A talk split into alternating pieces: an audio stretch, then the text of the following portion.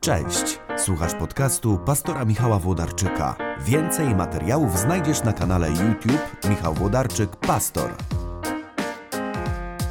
Cześć kochani, dzisiaj będzie tak troszkę lingwistycznie.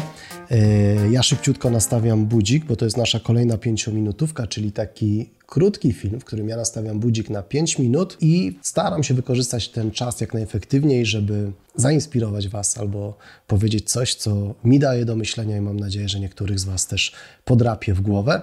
W ostatniej pięciominutówce lekko przekroczyłem ten czas, więc dzisiaj postaram się nadrobić i będzie o słowach, słowach, których nasi tłumacze używają, żeby przekazać nam pewne biblijne myśli. Po czołóweczce zaczynamy.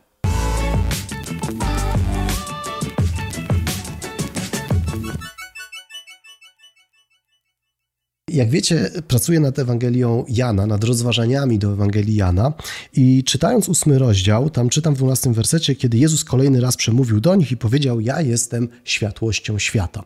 I zacząłem szperać po takich y, najpopularniejszych biblijnych tłumaczeniach i większość tłumaczy mówi, ja jestem światłością świata. Pastor Piotr Zaręba y, używa sformułowania jestem światłem świata. I zacząłem zastanawiać się, dlaczego nasi tłumacze używają, w ogóle archaizują język Biblii. Dlaczego to greckie słowo fos, które znaczy światło, tak jak angielskie light, y, niemieckie licht, to greckie słowo fos znaczy po prostu światło. I czy teraz to jest takie bardziej majestatyczne, kiedy Jezus mówi, że jest światłością, a nie światłem świata? Y, Światło jest bardzo praktyczne, światłość jest jaka duchowa. I przez to czytając Ewangelię zaczynamy myśleć, jeżeli te słowa się tak zaczyna zamieniać, że zamiast futryny mamy odrzwia, zamiast kobiet niewiasty, zamiast jedzenia spożywanie, zamiast siedzenia zasiadanie i tak dalej, i tak dalej.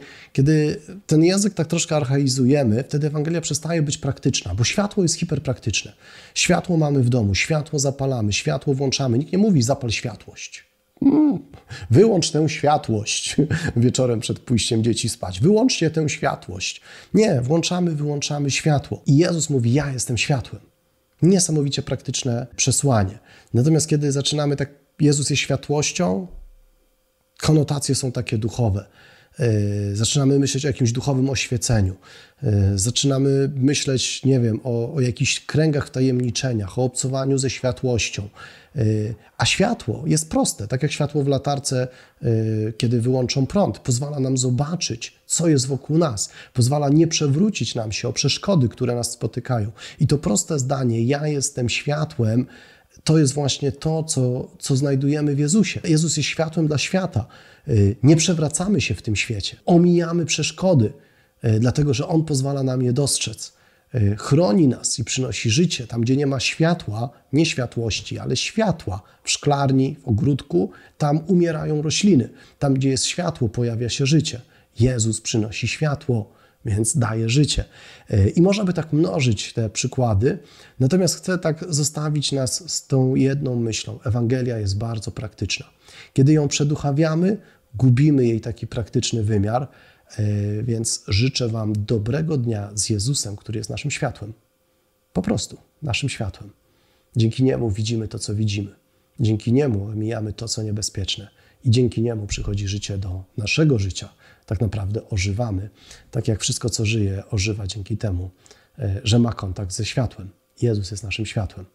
E, Miejcie dobry dzień e, i niech Ewangelia w Waszym życiu po prostu jak najpraktyczniej przejawia się i działa, bo, bo na tym polega chrześcijaństwo, żeby to było takie praktyczne i normalne, zwyczajne i codzienne życie z Jezusem. Do zobaczenia w kolejnej pięciominutóweczce.